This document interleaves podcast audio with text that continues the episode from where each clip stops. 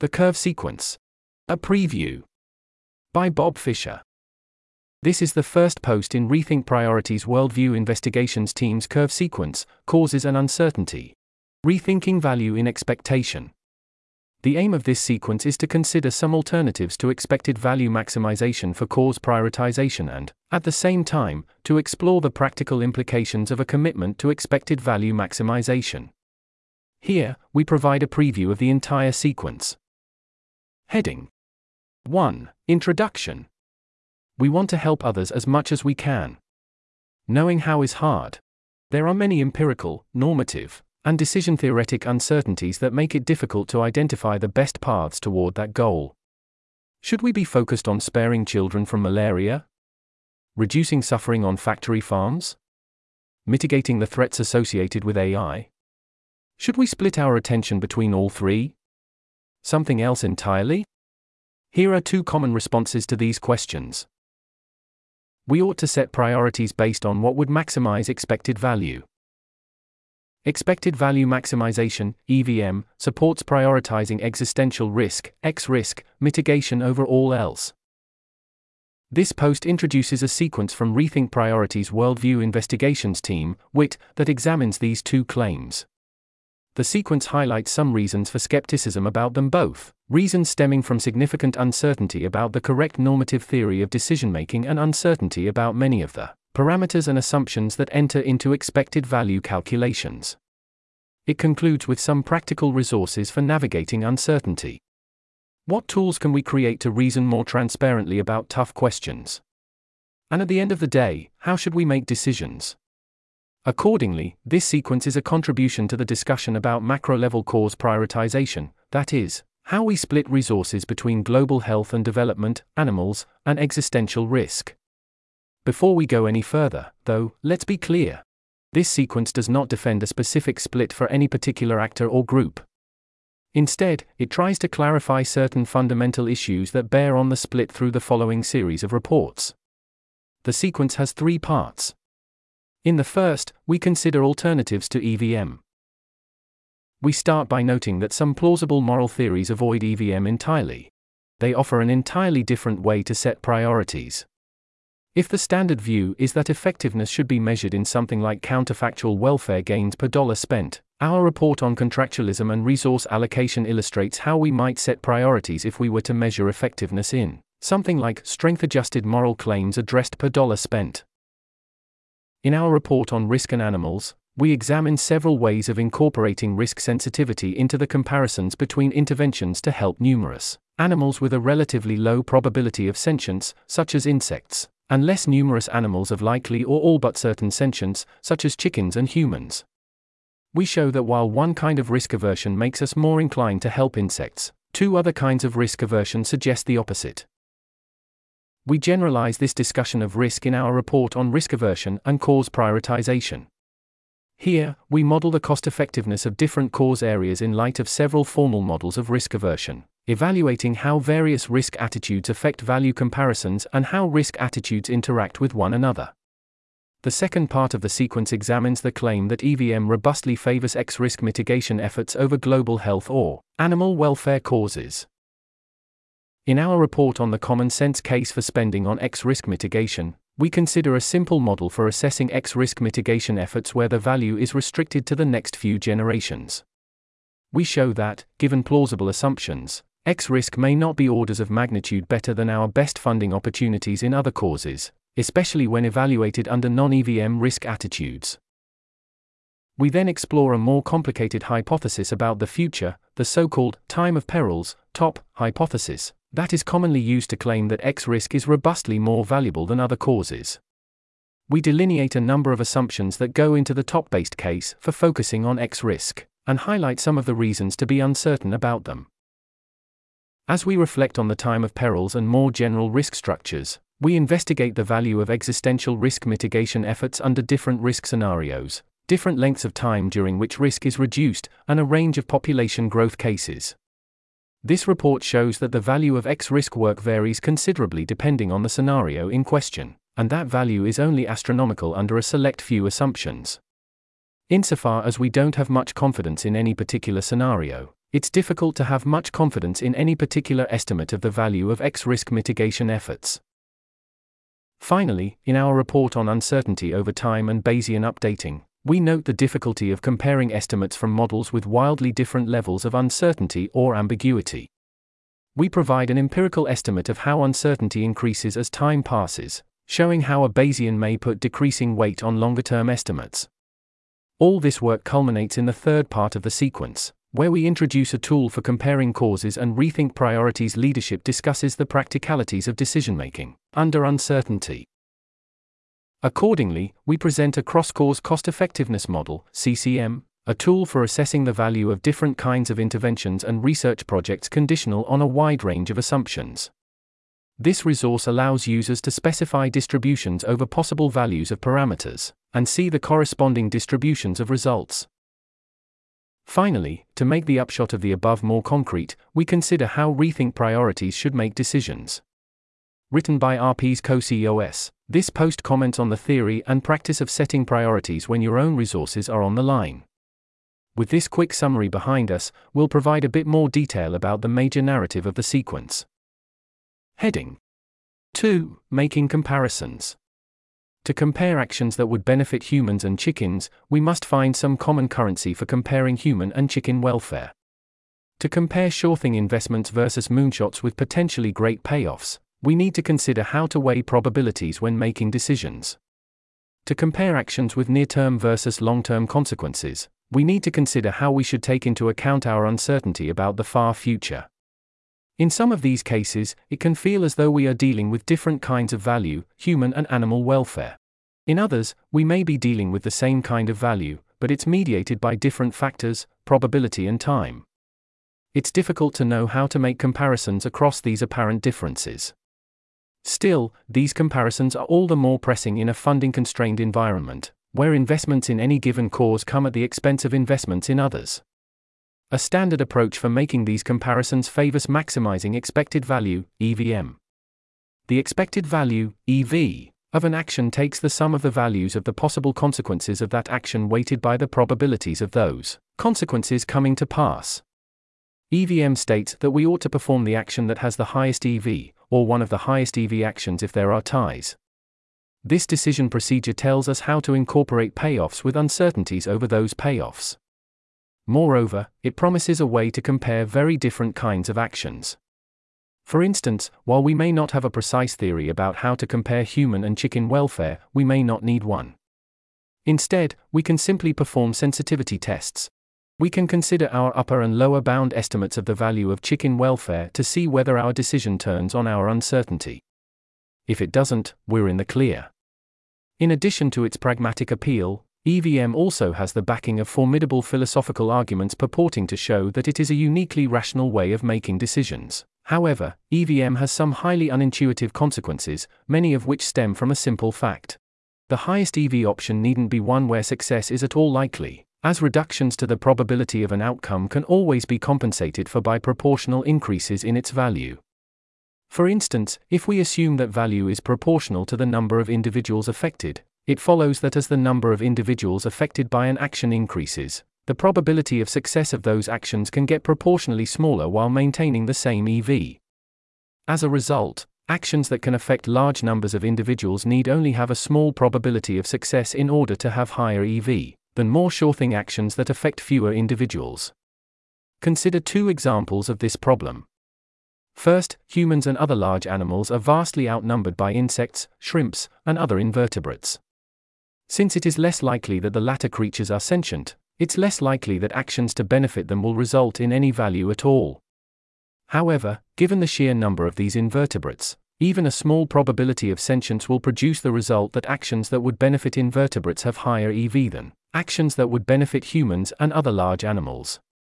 The result is, what Jeff Sebo calls, the repugnant conclusion, according to which we ought to redirect aid from humans toward insects and shrimps. Comparing future and present people provides another example where large numbers tend to dominate EV calculations. One way to justify working on X risk mitigation projects is based on the many future people they might allow to come into existence. If the human species were to persist for, say, another million years, the number of future people would be much larger than it would be if humanity were only to survive for another few centuries. So, let's consider an action with a low probability of ensuring that humanity lasts another million years rather than a few hundred years. The value of success would be far greater than the value of a successful action that affects a relatively small number of present people. Therefore, actions that have a low probability of bringing about a positive, population rich future will tend to have higher expected values than more sure thing actions that affect only, or primarily, present people. You might already think that going all in on shrimps or X risk work is fanatical. A view that's compatible with wanting to spend significant resources on these causes. If you don't, then we can push this reasoning further. Suppose you're approached by someone who claims to have magical powers, and promises you an astronomical reward tomorrow in exchange for your wallet today. Given the potential benefits, EVM suggests that it would be irrational not to fork over your wallet even if you assign a minuscule, but non zero, probability to their claims, that is, you're vulnerable to Pascal's mugging. If there is some chance that panpsychism is true, where even microparticles are sentient, then we may need to devote all resources to improving their welfare, given how many of them there are. If having access to limitless free energy or substrates for digital minds would allow us to maximize the amount of value in the world, then research on those topics may trump all other causes.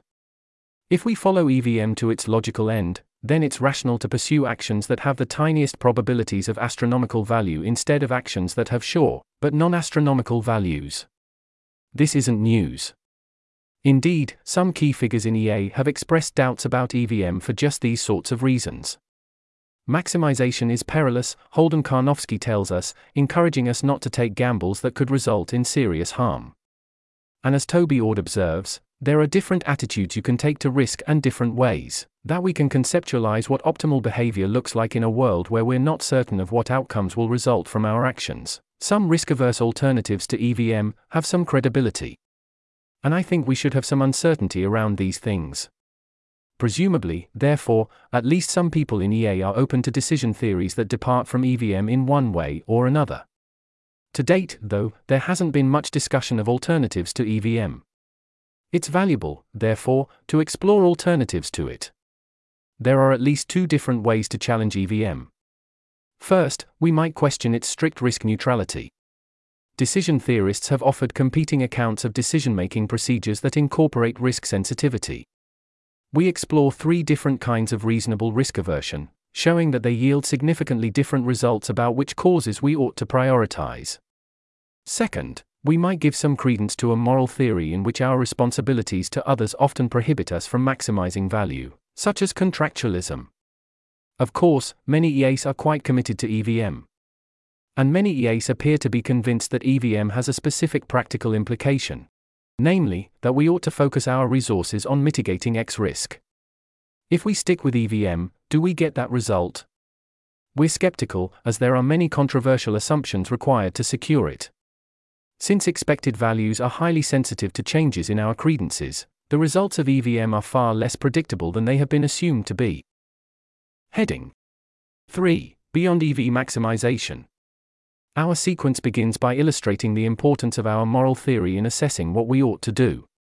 EVM fits naturally with welfare consequentialism, according to which the moral worth of an action is determined by its consequences for overall well being. Even among philosophers, though, consequentialism is a minority view. Adopting a different moral theory might lead to quite different results. In our contractualism report, we consider the implications of one prominent alternative moral theory for cause prioritization.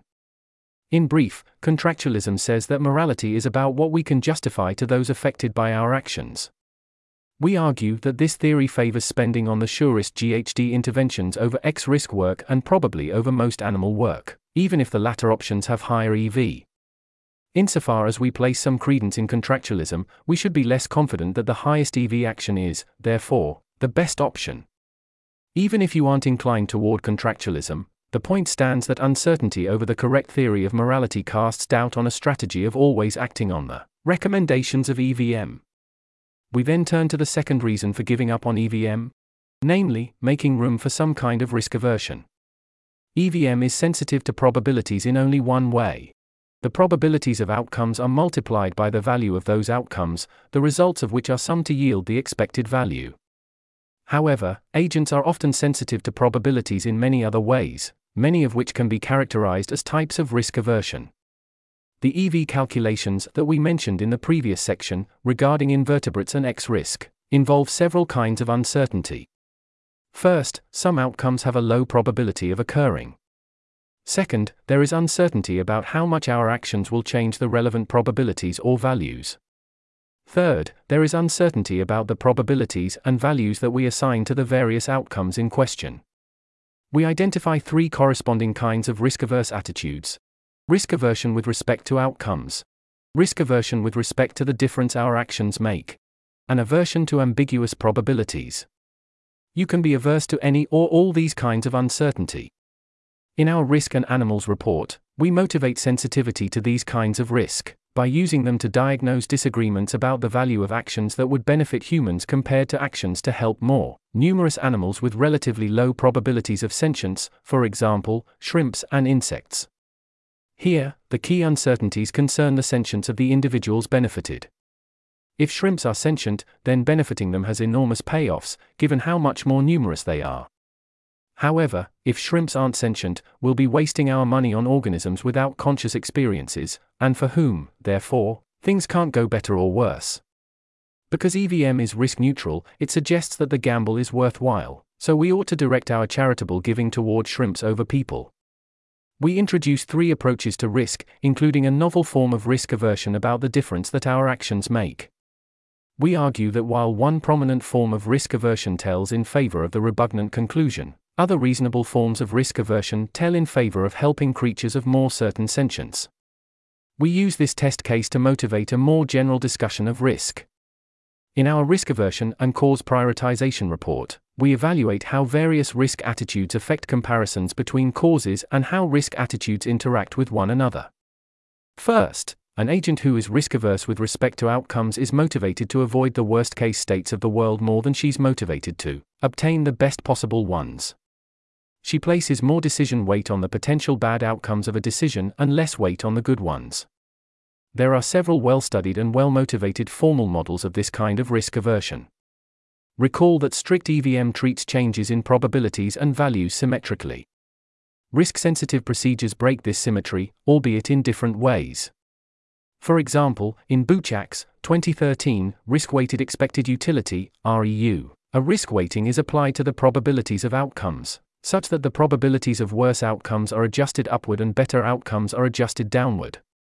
Similarly, when applying Bottomley and Williamson's 2023 iteration of weighted linear utility theory, WLU, under neutral assumptions about the present state of the world, larger amounts of value created are adjusted downward, such that very large value outcomes must have higher probabilities to compensate for smaller probabilities of causing large amounts of harm. Risk aversion in this sense makes us even more inclined to favor work to reduce X risk, since we're even more motivated to avoid catastrophe, and more inclined to favor insects over people, since trillions of insects suffering would be really bad. However, it would also make us less inclined toward fanatical moonshots with very low probabilities of astronomical value, since these extremely positive outcomes are given increasingly less weight the more risk averse you are. A second kind of risk aversion concerns difference making. An agent who's risk averse in this sense is motivated to avoid actions that cause things to be worse or that do nothing. She assigns decision weights not merely on the basis of the overall state of the world that results from her action, but on the difference that her action makes. We believe this kind of risk aversion is both common and under theorized. Difference making risk aversion, DRMA, makes us hesitant to undertake actions that have a high probability of inefficacy or making things worse. As a result, Difference making risk weighted EV tends to favor helping humans over helping shrimps and helping actual versus merely possible people. Lastly, we might be risk averse about ambiguous or uncertain probabilities, Ellsberg 1961. An ambiguity averse agent prefers to take gambles on bets where she is confident about the probabilities that she assigns. She prefers bets where she has good evidence about the probabilities of outcomes. She avoids bets when the probabilities she assigns are largely reflections of her ignorance. There are several strategies for penalizing ambiguity. Regardless of which we choose, risk aversion in this sense will penalize actions for which there is high variance in plausible probability assignments, and for which EV results are highly sensitive to this variance. Heading 4. Uncertainty about the effects of our actions. All these points aside, suppose we go in for EVM. Another aim of this sequence is to explore whether there's a quick route from EVM to the view that X risk work is clearly more cost effective than all other opportunities. Let's again consider how EV calculations work. An EV calculation considers a partition of states that we take to be relevant to our decision making.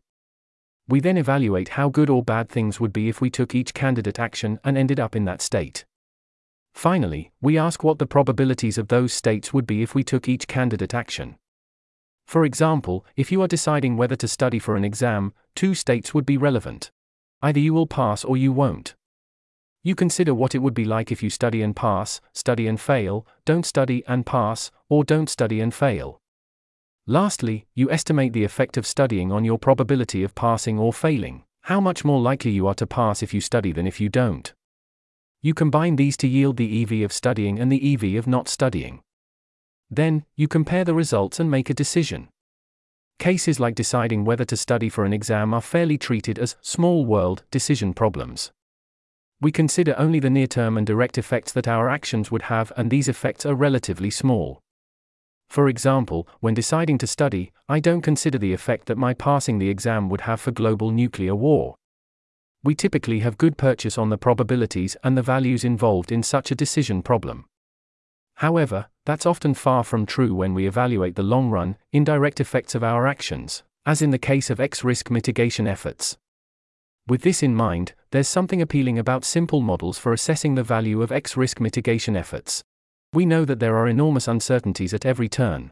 So, if we can make a common sense case for working on X risk, drawing only on premises about which we are confident, then perhaps we can ignore all the other complexities.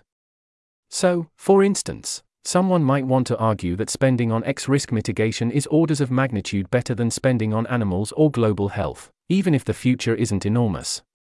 Instead, the thought might be we can get a winning EV for X risk interventions just based on the interests of a few generations.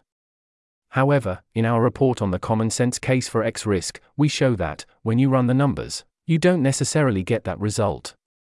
Instead, we see that plausible X risk mitigation efforts have a competitive EV with animal causes, and are likely no more than an order of magnitude more cost effective than global health interventions. What's more, high risk, high EV existential risk interventions probably don't hold up to some plausible risk sensitive attitudes. Someone might argue that a fatal flaw of the common sense view is that it doesn't care about the long run future, and it's precisely the long run future that's supposed to make X risk mitigation efforts so valuable. In order to predict the long term value that our actions will create, though, we need to make substantive hypotheses about the causal structure of the world and what the future would be like if we didn't act at all.